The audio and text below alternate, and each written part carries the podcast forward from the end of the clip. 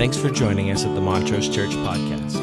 For more information, please visit us at montrosechurch.org. Have a great day.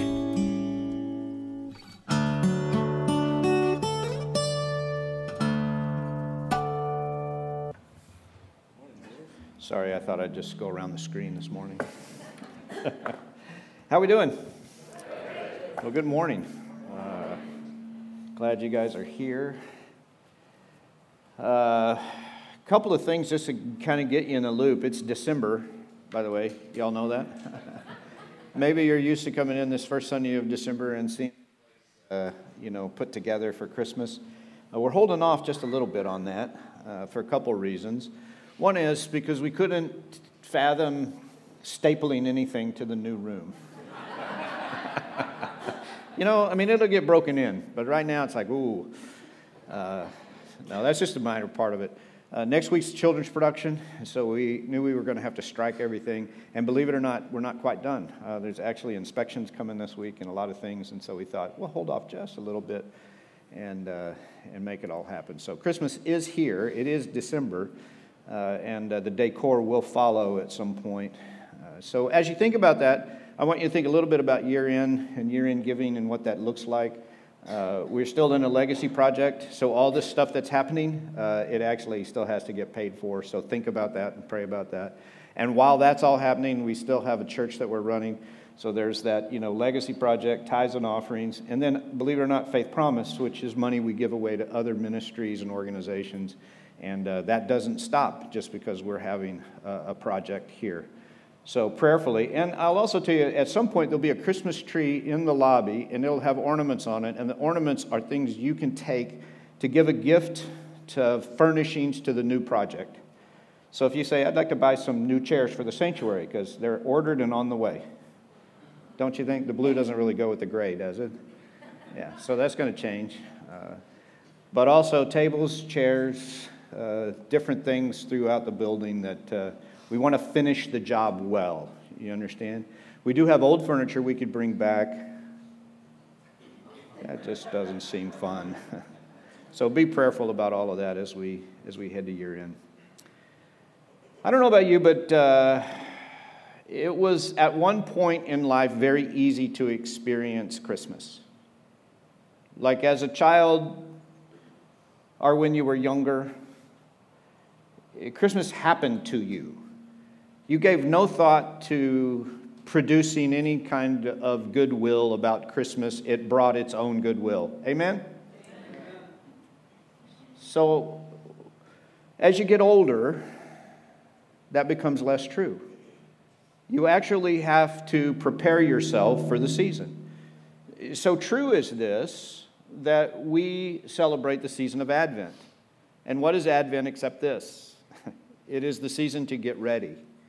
It is the season of preparation for the coming of Christmas. So, the four Sundays previous to Christmas Day, we celebrate Advent. We, we put our hearts and minds into preparing ourselves to receive the gift of Christmas.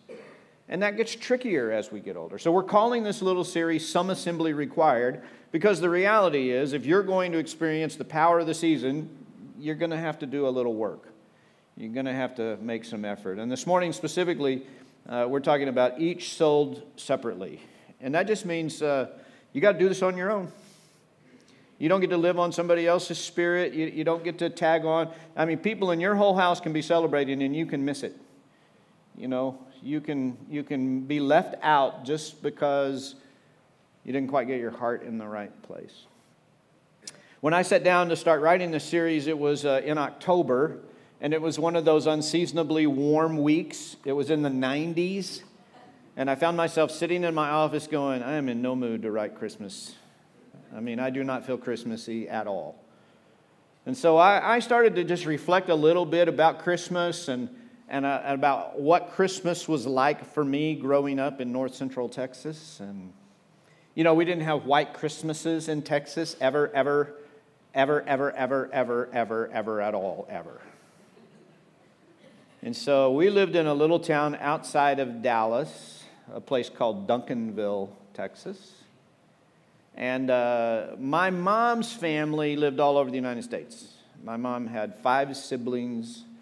uh, plus herself. And uh, my grandparents never lived close to us, you know, so that side of the family was kind of out there. Sometimes they might come to town for Christmas, but that would be really rare.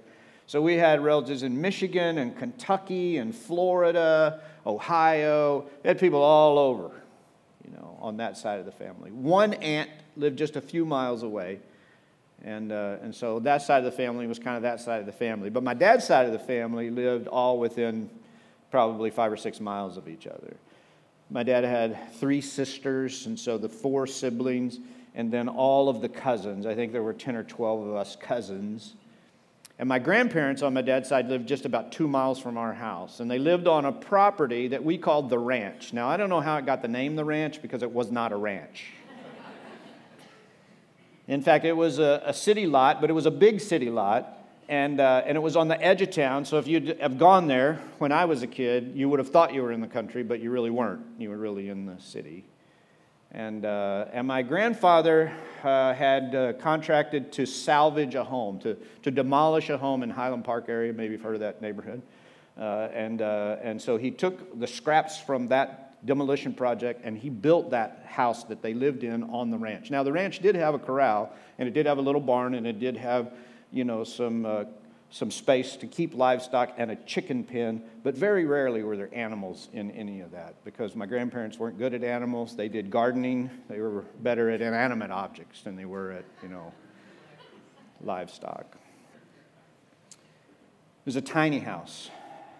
And my, as my grandfather finished it out, he, he put asphalt shingles on the outside of the house. They, they were poor. It was a poor family. About 900 square feet in the house. It was a three bedroom home, about 900 square feet. You, you with me? Some small rooms. Small rooms. And we would get up on Christmas morning, it would just be my sister and my mom and dad and Santa, and we would do all of that because we were Christmas morning people. Can I get an amen? amen? And I married into a Christmas Eve family.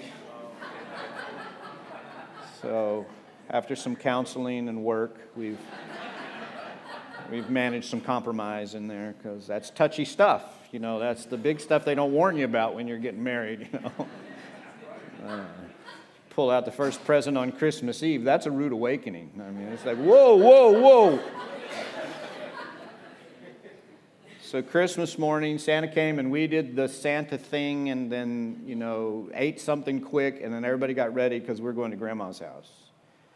And we showed up at grandma's house and, uh, and so you can imagine now, you know, there, there's about 12 kids plus all the adults plus my grandparents in a 900 square foot house.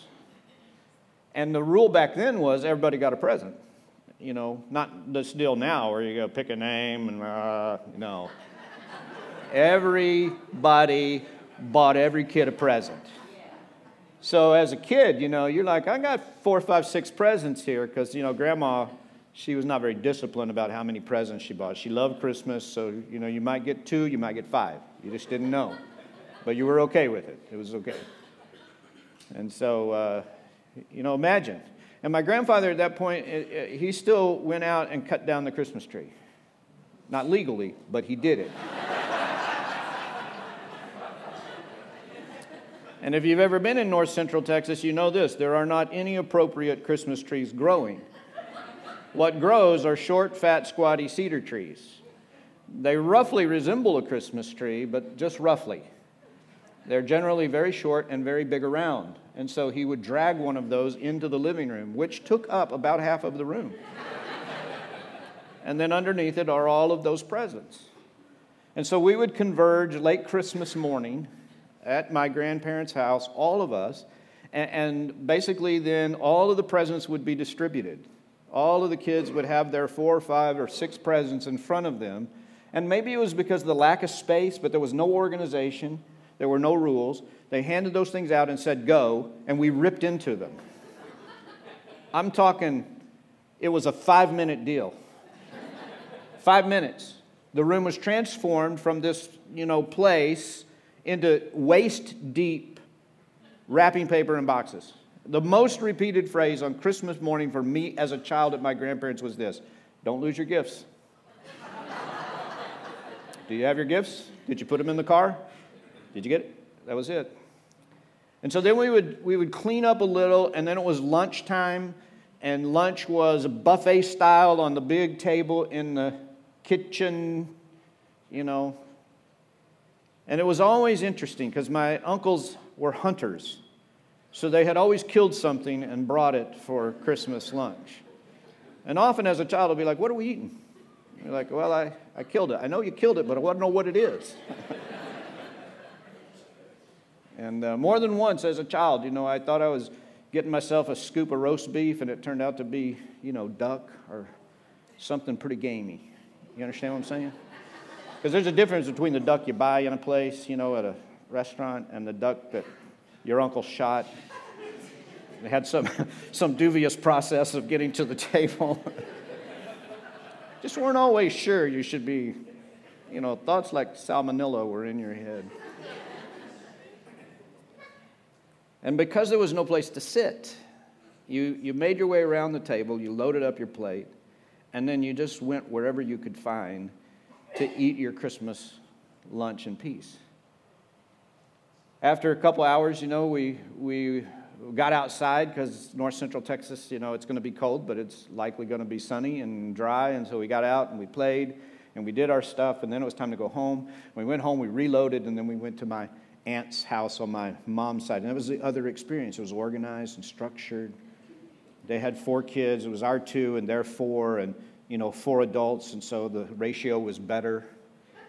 You know, it was very organized. You got your gift, and it was your turn. You opened, and everyone watched, and you know, thank you so much. You know.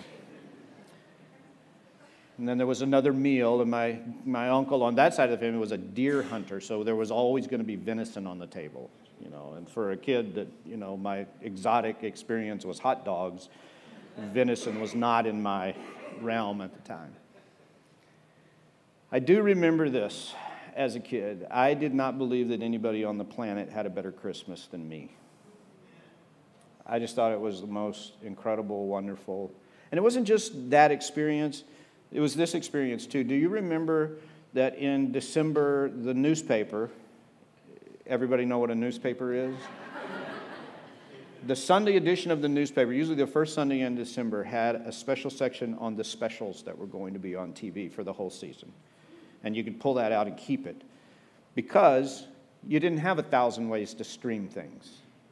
You, you, you figured out when it was going to be on, and then you made a plan. And all the shows had Christmas specials. I'm talking the go, you know, the shows like Carol Burnett and Red Skelton, and you know, older people help the younger people. And then, of course, there were the, the, you know, the standards. At some point, Rudolph the Red-Nosed Reindeer was going to be on TV, and either you made that appointment and kept it or you missed it. White Christmas was going to be on. And in our house, we were watching White Christmas. That was my mom's favorite movie. We watched it every year. We never missed it. Not ever. Not ever. It's a wonderful life. You, you, you looked, and then this is what was weird it was a big deal. You knew it was coming, you made plans for it, your family gathered around, you watched it, and you watched every commercial. Norelco, Santa riding a razor through the snow. Vivid memories right there, yeah. Kraft, Kraft owned the commercials on the Christmas season, you know. Make this, look, it's cheese. I mean, you just watched and you were hungry. And you went to school the next day, and every kid in your class had watched the same show you had. It was, it was a very significant kind of, and I just remember thinking, this is the best there is. And as you get older, I think it's harder to be in those moments. You have to do a little more prep. You have to get your heart in the right place. God's the same, the story's the same, the gift is the same, but are we ready? Are we in a space to receive that and what it looks like? I think Isaiah, as he writes in chapter 9, he's, he's owning some things about humanity, about what it is to be alive and breathe. And, and he's talking specifically about his own culture and his own world and his own experiences, but, but he's also talking about what it means to be a human being. And so listen to his words as we think together about this passage opening Advent. Some assembly required, each sold separately.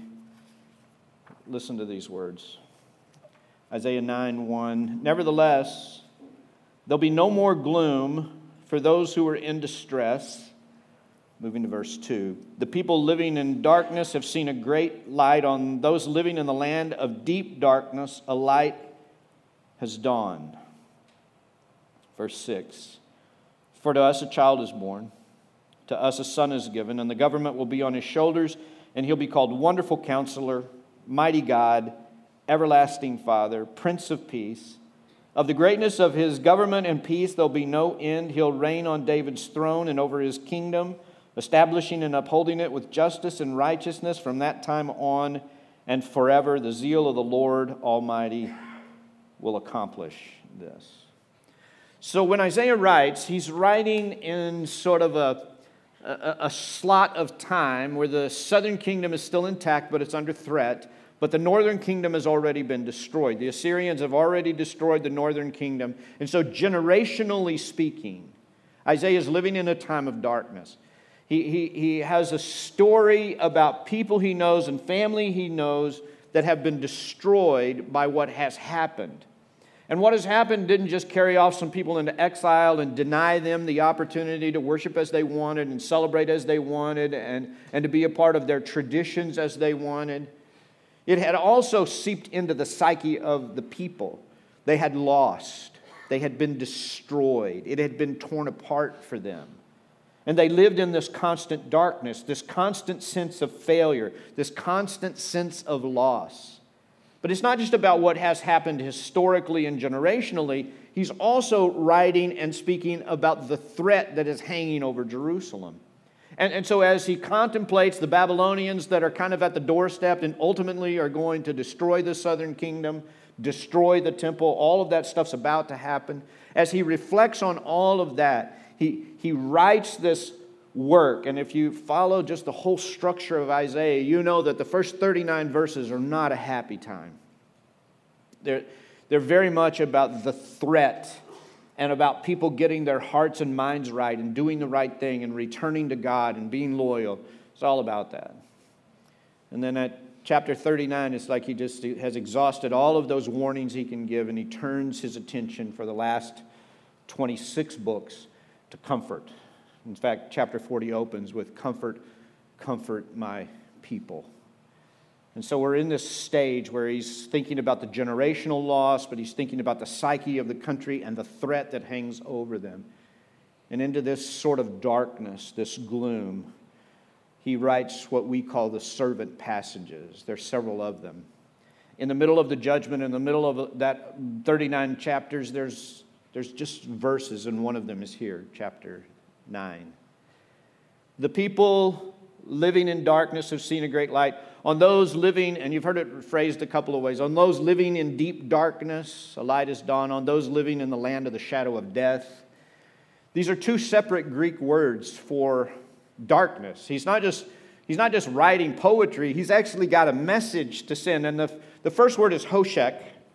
And Hoshek is, is a Hebrew word that is the literal word for physical darkness. It, it means, you know, uh, the lights got turned off.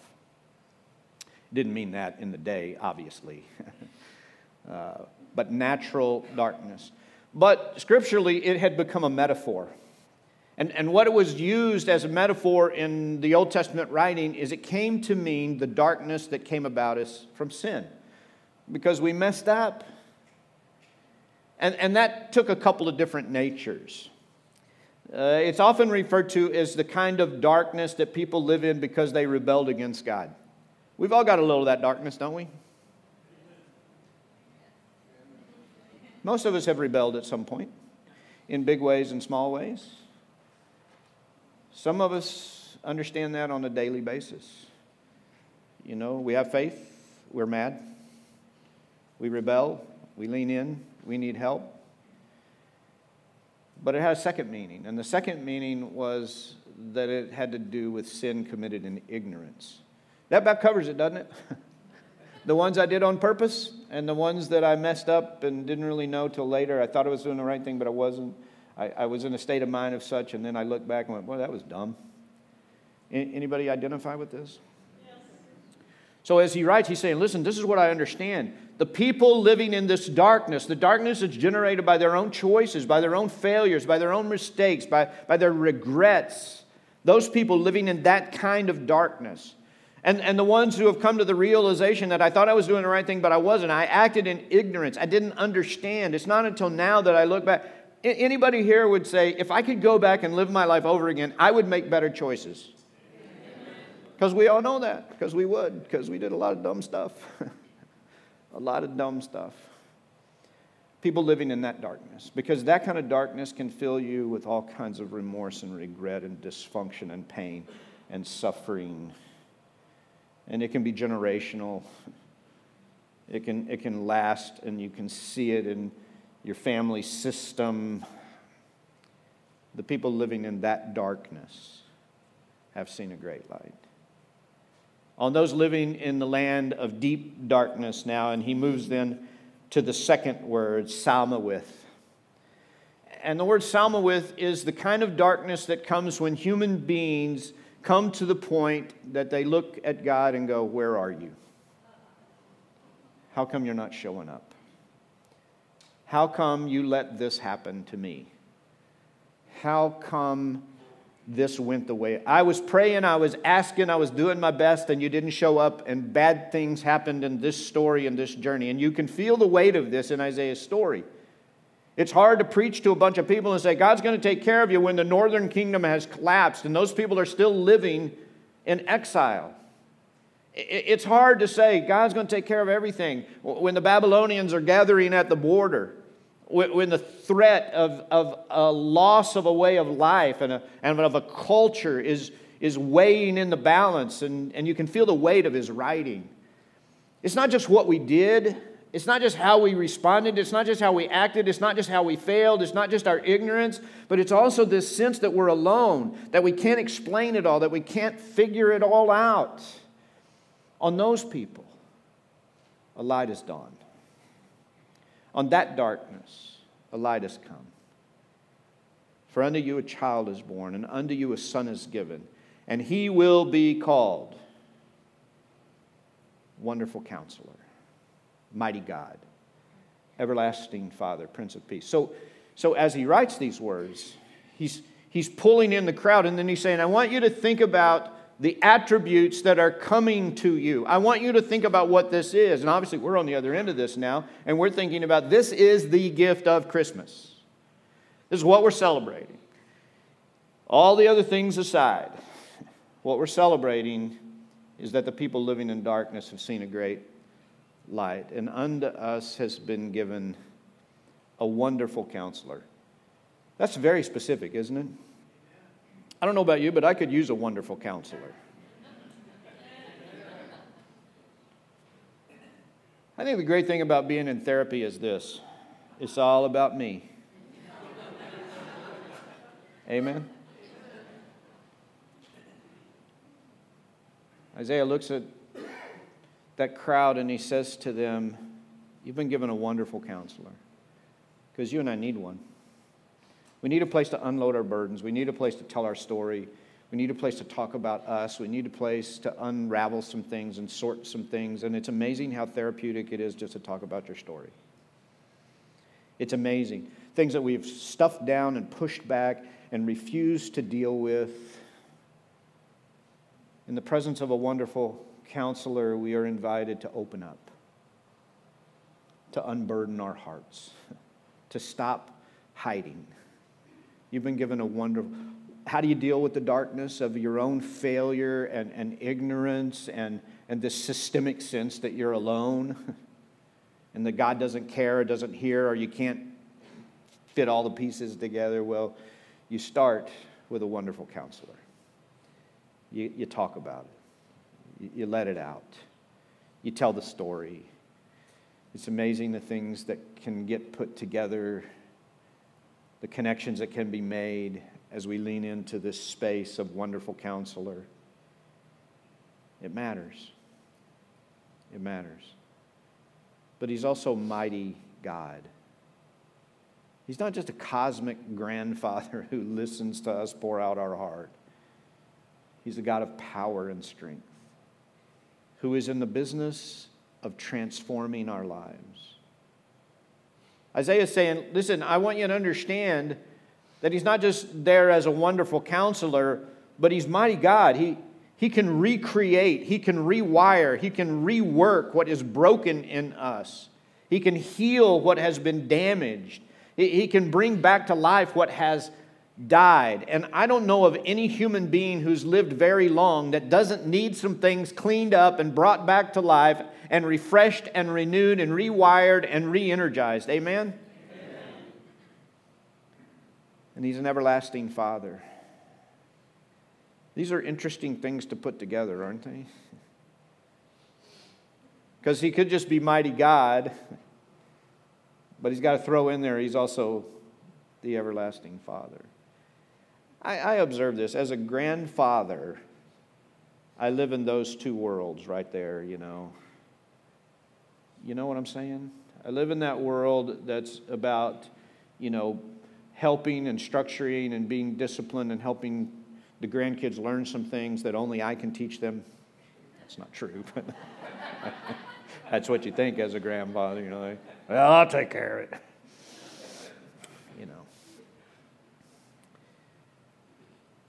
And you know, your heart is, I just want to be the father. I just want to be the give you whatever you want person. You understand? Any other grandparents here? Yeah, we don't care about the discipline so much.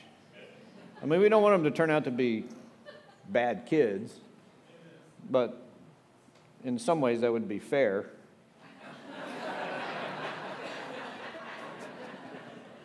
That's a grandparent joke. We did pray that prayer. I hope you have a kid just like you. but now, as grandparents, you don't really want that. But finding this balance between being the grandfather who sweeps in and loves them, just loves them. And you know it's both. You know it's always a disciplined piece, but a love piece. But as grandparents, you're way over here on the love side. You're just way over here on the love side. And I think that's why Isaiah writes it this way Mighty God, everlasting Father. Because I think God's way over there on the love side, protecting, scooping us up, meeting us at our point of need. And He is the Prince of Peace. Well, I could use one of those. Amen? He could move right in here, right in here. I could, I could use a ruling authority with some power and connection to declare peace in my brain. Because it seems like the older you get, the more those types of darkness eat away at your mind. And the longer you live, the more connected relationships you have. And I don't know if you've noticed it, but people and relationships are complicated. I mean, isn't that part of why Christmas was so easy when you were a child? And it's a little more complicated now? Because as a child, you were making trouble.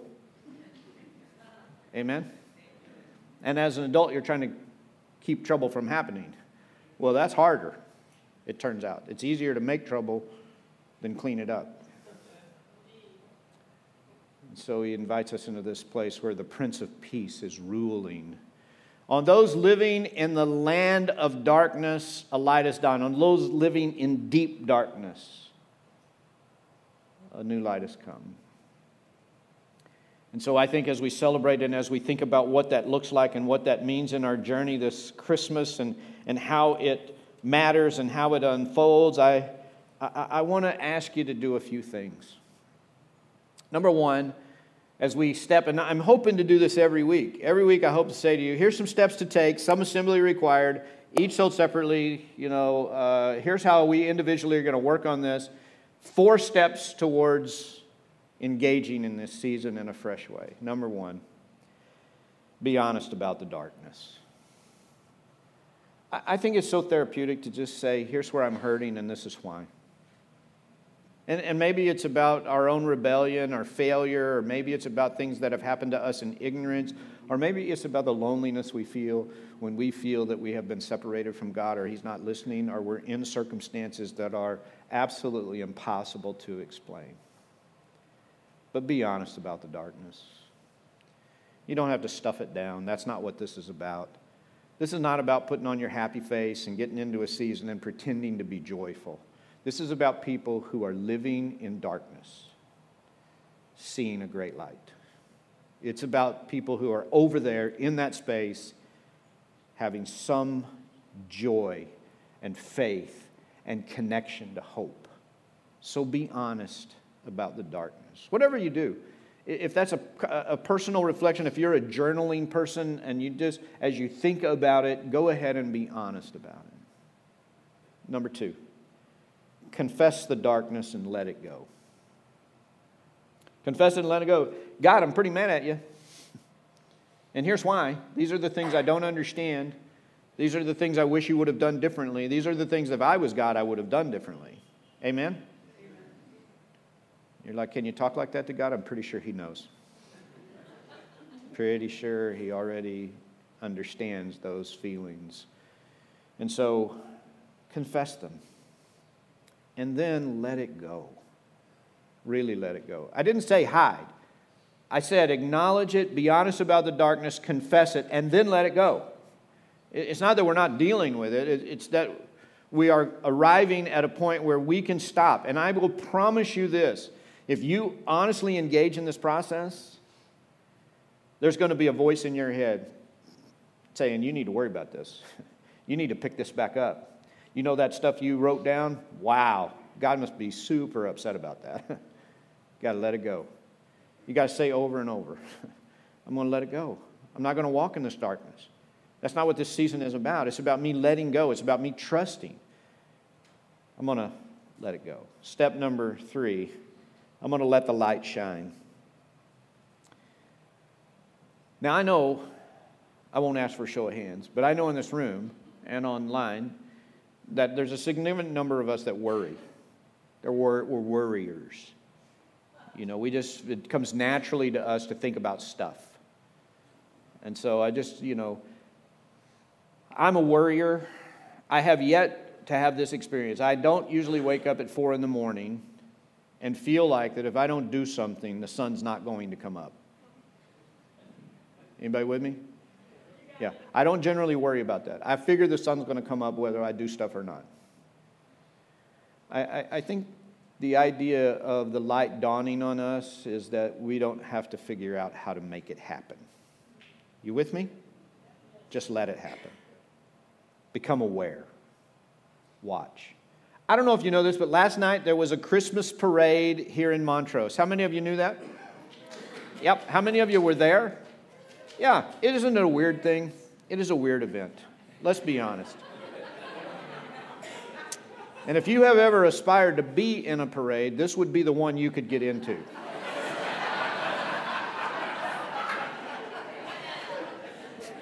I mean, I mean, if you got a wagon and some battery operated lights, you're in. I'm sure you got to pay something, but you know, it, I mean, you see things walk by and go, hmm, wow.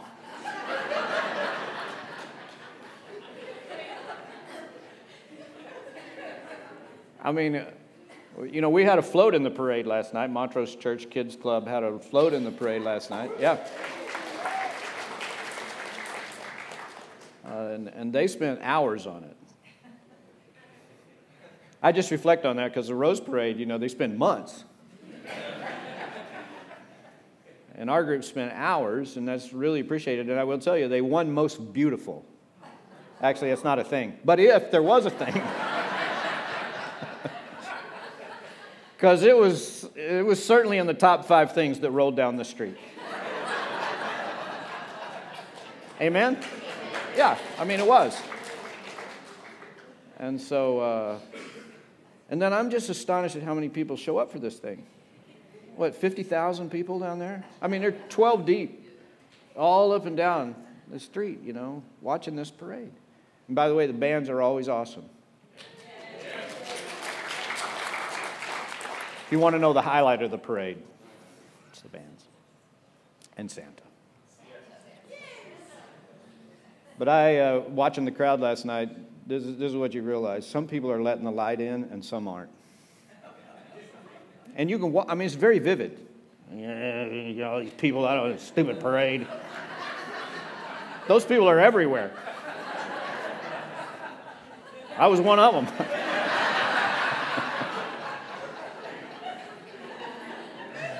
and then you see other people. They got Rudolph's nose on and antlers and they're dancing around and that's that's the season, isn't it? You got to let the light in. You got to jump in. The light is here. Are you watching? Are you seeing? Because there are people that were at that parade last night that would say, What a highlight of the season it was. And there are other people going, That's the dumbest thing I ever did. Amen? And it all has to do with the eyes through which you're watching. And we can become cynical people, and we do. And then we wonder why we don't allow the Spirit in us. You got to let the light shine.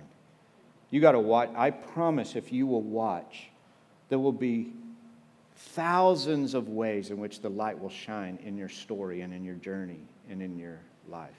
And finally, the last one is this embrace the gift. Embrace the gift. Say it again and again.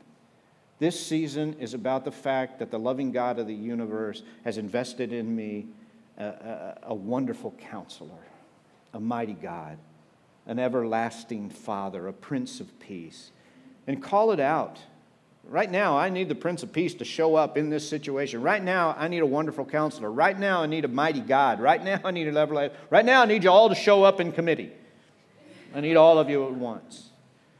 But call it out and embrace the gift of the season. Pray with me. God, we're thankful for the season. We're thankful for what it means. We're thankful that it's not about holding on to something sentimental. It is about allowing again the season to be born in us. And that's my prayer. My prayer for this congregation, my prayer for the season, my prayer for the individuals who are participating in the room and online and through the course of this week is that you would allow us to embrace what it means to receive the light into the darkness, whether the darkness is of our own making, whether the darkness comes from ignorance, things we did and we didn't understand, whether it comes from a deep sense of loneliness, whether it comes from circumstances where we really can't explain how you fit into all of that. What we're asking, what we're praying, what we're seeking in this season is that you would come into our space and into our hearts and that the the light would dawn in our darkness. And so we respond to your word. Here we are to worship. Here we are to bow down. Here we are to say that you are our God. Would you hear our prayers and would you apportion grace to each person as there is need? I lay the needs of these folks at your feet in the name of the Father and of the Son and of the Holy Spirit, and I give you thanks in Jesus' name. And everybody said together, Will you stand as we respond to the word? Thanks for joining us at the Montrose Church Podcast. For more information, please visit us at www.montrosechurch.org. Have a great day.